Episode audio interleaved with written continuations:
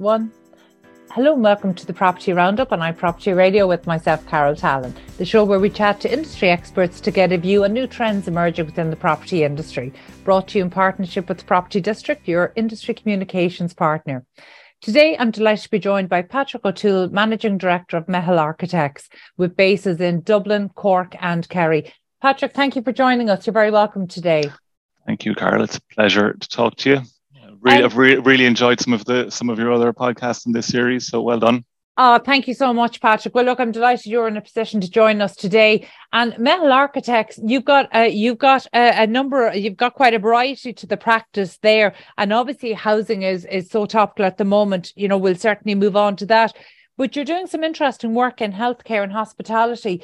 Um, you might just maybe talk us through some of the projects in your healthcare pipeline right now, because obviously on foot of COVID nineteen, and even before that, we could see that there was a move um, to to increase healthcare, not just in terms of state, but primary care centres and private healthcare. So, what area are you working at the moment? Um, again, Carol, thanks for the opportunity to come and talk to you. Um, you know, the, the the healthcare piece is interesting, and you've put your finger on it. There's been a there's been a renewed impetus on the primary healthcare infrastructure post COVID. Um, everyone got distracted with the emergency response to COVID, obviously. I know that that's hopefully touch wood calming down. Um, even though we still had to buy a COVID test kit during the week in the office, but anyway, um, so certainly there's certainly been a very vigorous, renewed uh, refocusing on the part of the HSE on the primary care infrastructure. So we've really seen a lot of energy go back into that space. So we've we have a number of, of primary care centres on site and at planning around the country, and that's that's great to see because that's been a that's been a very slow moving animal. I mean, the the, the primary care, the, the the the initial idea behind primary care goes back to Mary Harney's time, if you believe it. Um, so it's uh, it is wonderful to finally see the the you know, the, the the the beginnings of a of a real you know, commitment to relocate primary care in, in smaller communities around the country. Yeah, and, and certainly, obviously, that that you know, I, I mentioned there that housing is the main event, but obviously, housing can't um can't exist in isolation. You know, we no. need to get the education, we need to get the primary and secondary schools, the healthcare, and and all of the other infrastructure that sits alongside how, that. Housing, housing is only one of the ingredients in, in, in properly placed making a community. So you're absolutely right. Um, everything well, needs to move in tandem.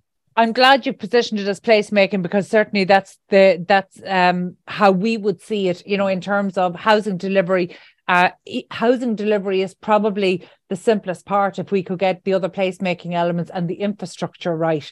Mm. Um, and so, you know, it, it, actually earlier in the show we've spoken to um, the housing infrastructure company and that that's certainly an interesting that's an interesting new proposition one that's going to get rid of some of the obstacles and some of the challenges to new housing delivery and really unlock residential delivery. But there's so much more involved and it needs to come from both the public and private sector.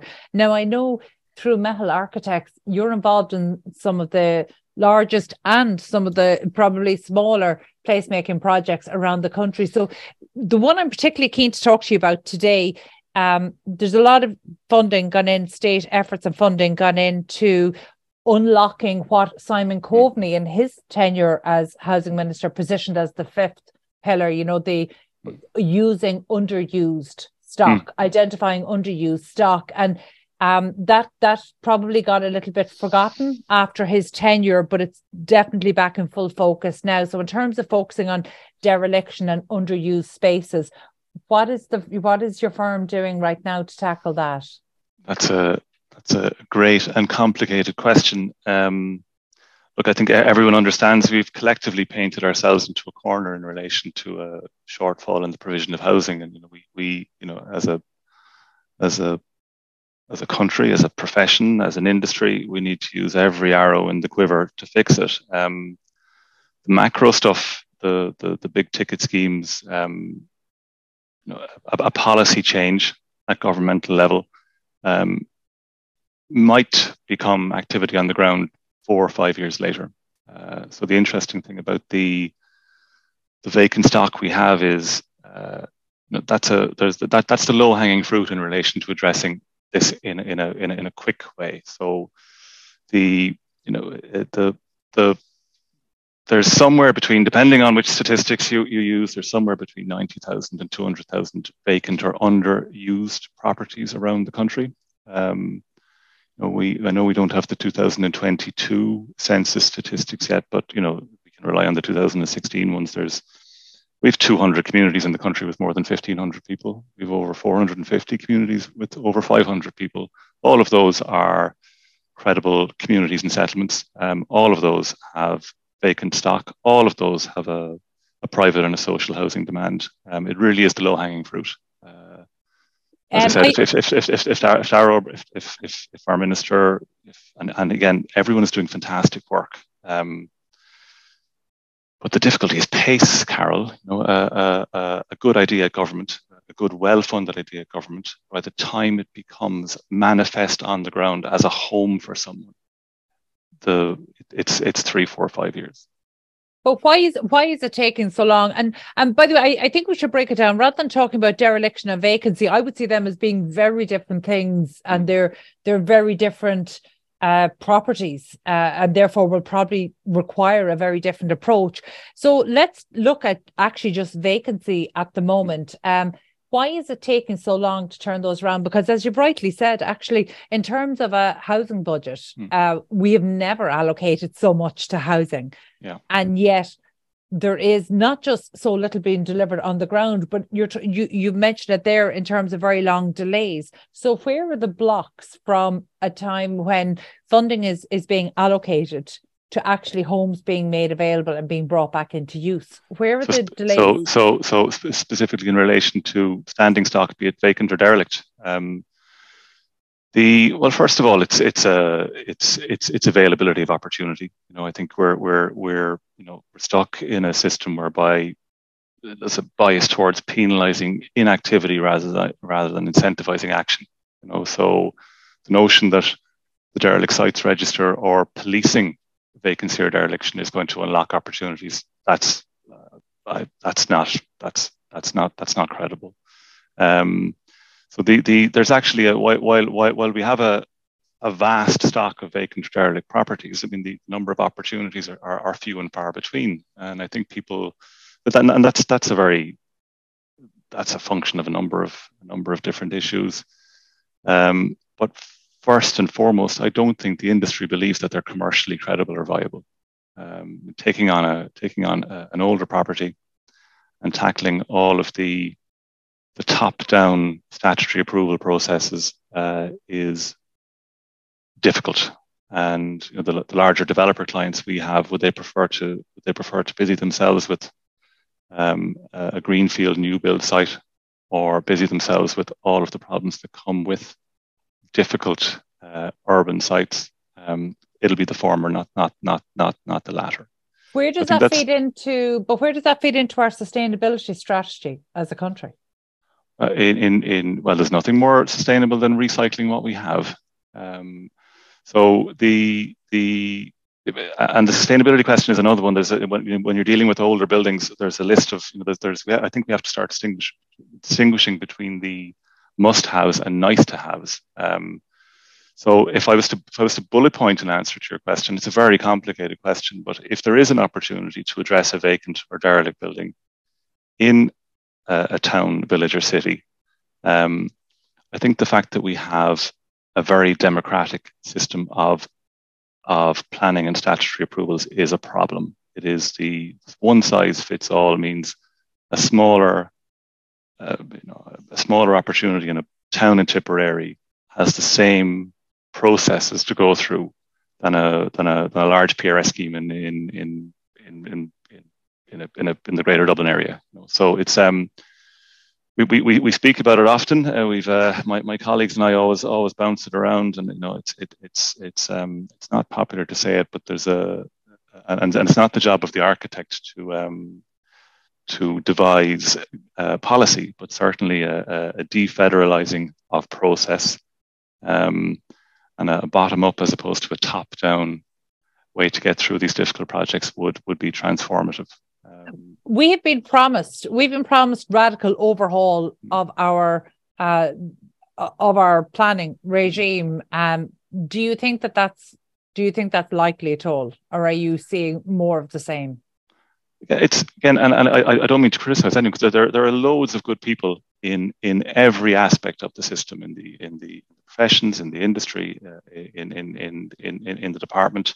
Um, and again, as, as a practitioner on the ground, you know, someone with my sleeves rolled up as a professional, um, it, it, I suppose the, the difficulty we see is people pulling against each other.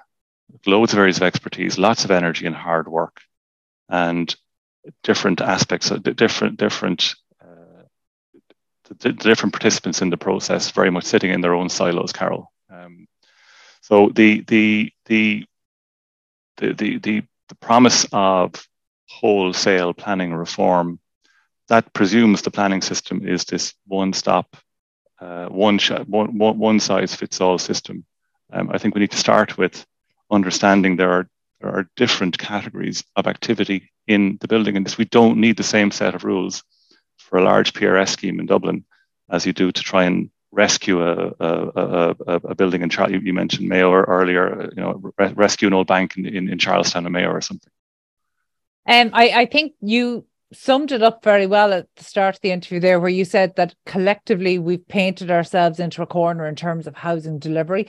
I, I think that's very accurate. It's also quite depressing when you look at it like that. But actually, we can see at a micro level there are some really interesting things happening. And I know Meitheal Architects have been involved in some of those. So you've partnered with some of the approved housing bodies, particularly um, the Peter McVerry Trust and Focus Ireland. Mm. Um, so you might just talk to us about some of the projects that are currently underway there. It's it's uh, it's interesting you mentioned both of those because we actually uh, uh, each of the last two weeks had a had a had a, had a uh, an opening. So we were in Charleville, in North Cork, great agrarian town, um, where where where the Taoiseach opened ten Peter McVerry Trust apartments in uh, an old school which had lain derelict for thirty years, and um, we uh, the Focus Ireland um, opened 16 apartments in again in Cork city centre in a building which had the upper floors of which had lain idle and underused for for living memory. Um, and was that a what what kind of building did Focus Ireland uh, renovate? So again, that, that's a that's a that's a late 19th century um, uh, streetscape building in Cork City, and again, one, one of those buildings. What does one do with it? uh, nothing unless unless you can. And so that, so the, the, the, those are encouraging, and that's that's an example of what should be happening. You know, putting people with a, with a you know, housing need, some of whom obviously the, a lot of the Peter McVerry Trust and Focus clients are housing first clients, so they need some social supports or um, they need an infrastructure around them. So to have those people back in in um, in the middle of towns and cities are is great. Um, yeah. And there there were so, so we so we had um, there were, there were so there were two success stories in the last two weeks, but the, the, the, the this this speaks to what I was talking about in terms of our experience of procuring those. Um, those projects are you know getting a client interested in doing them is the first challenge because they're commercially very very marginal um, and then the fact that those processes, th- those projects have to go through the same processes as something much more substantial is a frustration for everyone. Um, it impacts on cost, it impacts on, on the commercial viability, but it impacts on the ability of those older buildings to be unlocked quickly to become housing for people who need it. Um, so the, the the Charleville project, start to finish, was 20 months. If, if, if we'd had a few process rep- reprieves, it could have been 10. And the Grand Parade project is something similar. Um, I, I think it's so interesting when we're seeing commercial uh, buildings or, or buildings that had at one point commercial use being brought into residential use. And we've seen actually the approved housing body sector has absolutely taken the lead on this. I know Tuath Housing have done some amazing projects in both Dublin and mm. Cork like mm. this. And I, I think the old school in Charleville there um, by the Peter McVerry Trust is a great example because they're the types of buildings mm. that we see in rural and regional areas um, all around the country. And yep. these are, are projects that actually there are many residential home buyers who would have liked to take on projects like that, but actually the mortgage companies aren't as comfortable with individual buyers taking on projects like that. But we have seen a couple of examples in Tullow and other places or in, in County Carlow and County Wexford where actually old school buildings were taken over for private homes, small, small rural schools that might have been two teacher schools being taken over. But again, it's bringing back into use. And you know, this is this is a this is not an Irish trend. Excuse me. This is very much a global trend. You know, we're seeing with the changes in the last number of years particularly around commercial use, that the future of the uh, the office is still very much under discussion. We know how we use office space is absolutely changing. We're, we don't know yet where that's going to land in terms of the volume of space we use uh, or what that space in turn is going to look like. But what we can see globally is there's a trend to look at commercial buildings, previously office buildings, and say, can these be put into residential use and what will it take what will be required. And I, I, I absolutely accept what you're saying there in terms of the industry maybe seeing these as um, viably challenging projects to take on. The, that, that, that, that's an interesting, again, it, it all comes down to different, different categories of opportunity. Um, we've certainly seen, and we are working on a number of those where those 1970, those older generation office buildings are very convertible to residential accommodation. Planning policy has kind of understood now that, as you said, there's either a change in how people are going to work or a desire for next generation office space. So those those jaded office buildings, um, certainly they're all really well located, inevitably. Um, to speak to your, your sustainability point, I mean the best use of it, the, the, the most sustainable thing we can do is is is to reuse. So we certainly have, we, we've certainly a lot of those on, and that's been a trend for the last six months. Um, so th- though I mean, everything is difficult in the current environment, but those aren't as difficult as the those regional town uh, uh, buildings which are really struggling. You know, the, uh, uh, uh it, there's there's, all, there's always an alternative use in the city.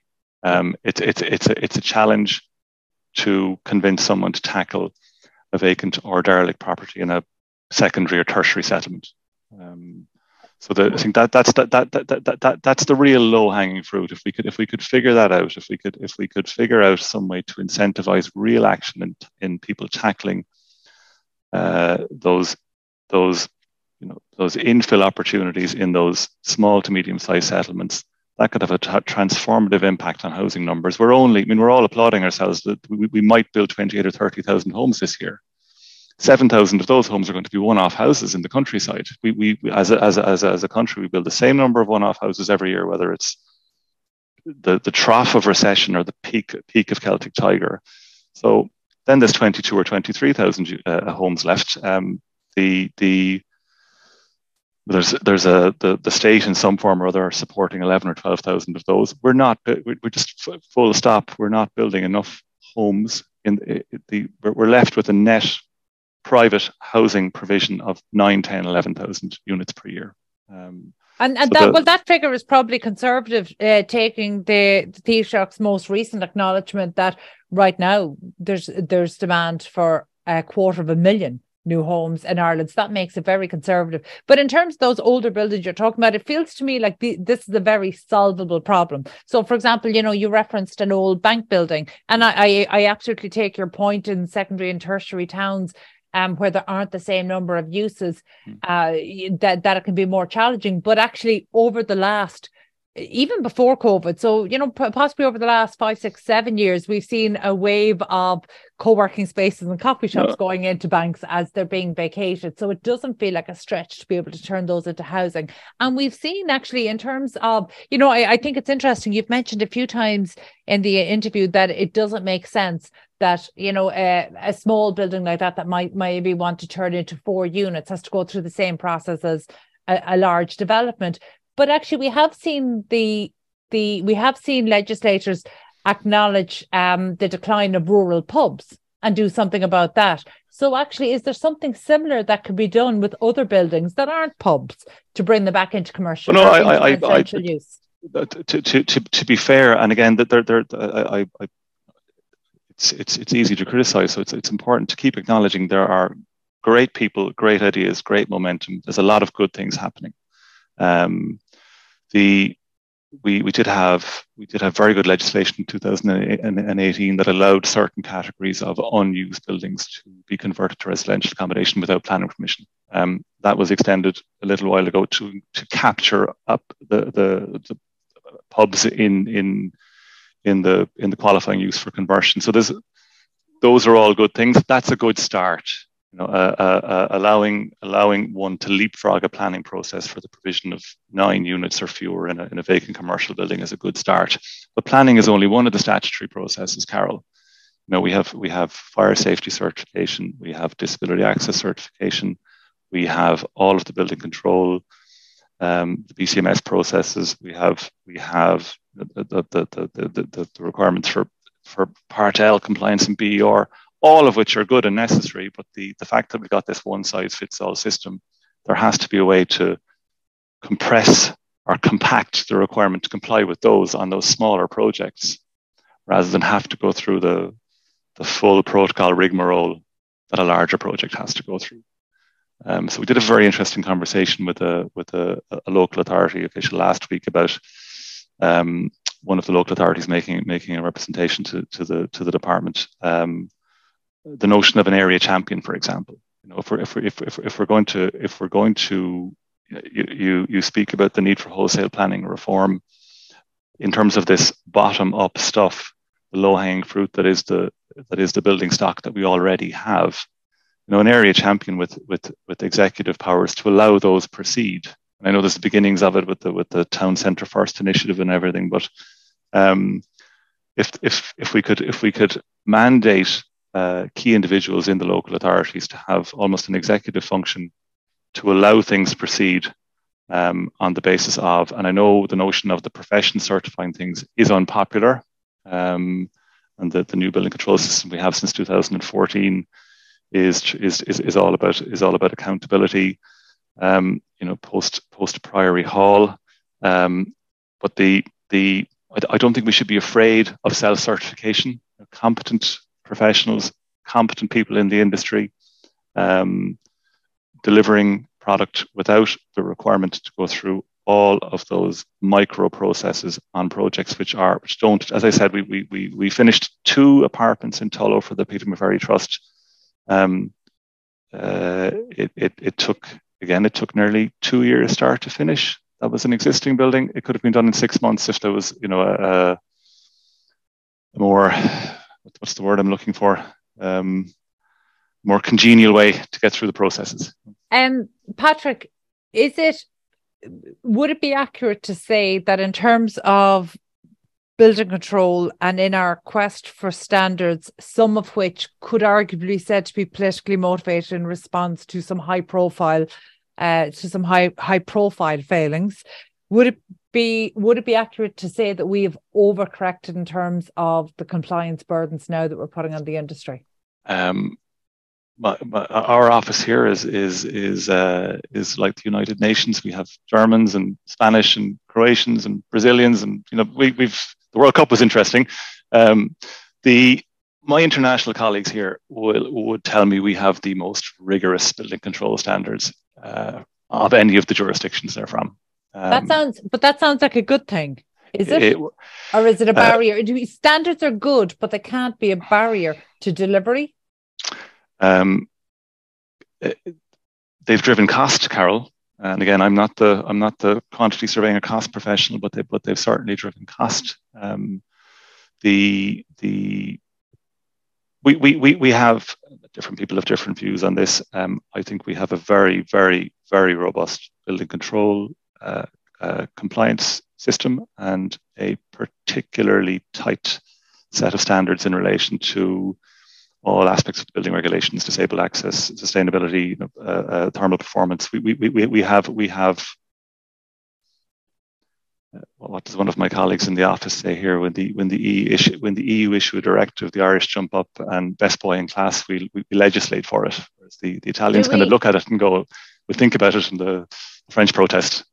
Have we have we overcorrected? Um,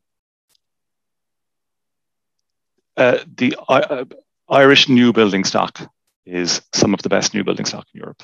And again, that has issues in relation to the cost of delivering it and the time in delivering it. Um, the point I'm making in terms of the, the, the, the, the agenda for this conversation, which is the regeneration and renewal of, of standing stock in towns, cities, and villages around the country. Um, I think uh, might be unpopular to say it, I think we could relax the standards a little in relation to that category of activity. Um, I, I think of that expression, perfect is the enemy of done. Yeah. And um, we are certainly in danger of that. But um, I, I like something you mentioned earlier there, and that is like an area champion. But I'm conscious that we have a vacant a vacant homes officer within mm. every local authority. Mm. Surely that person should be our area area champion. And actually, surely our elected representatives and the director of services of every local authority. Surely our local authorities are our area champions. Um you know where where is the breakdown? Where's the breakdown? Where are we failing on this?